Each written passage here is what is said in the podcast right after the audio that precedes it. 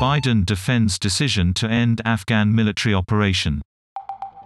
The status quo was not an option, the fourth president to oversee the war said as violence flares.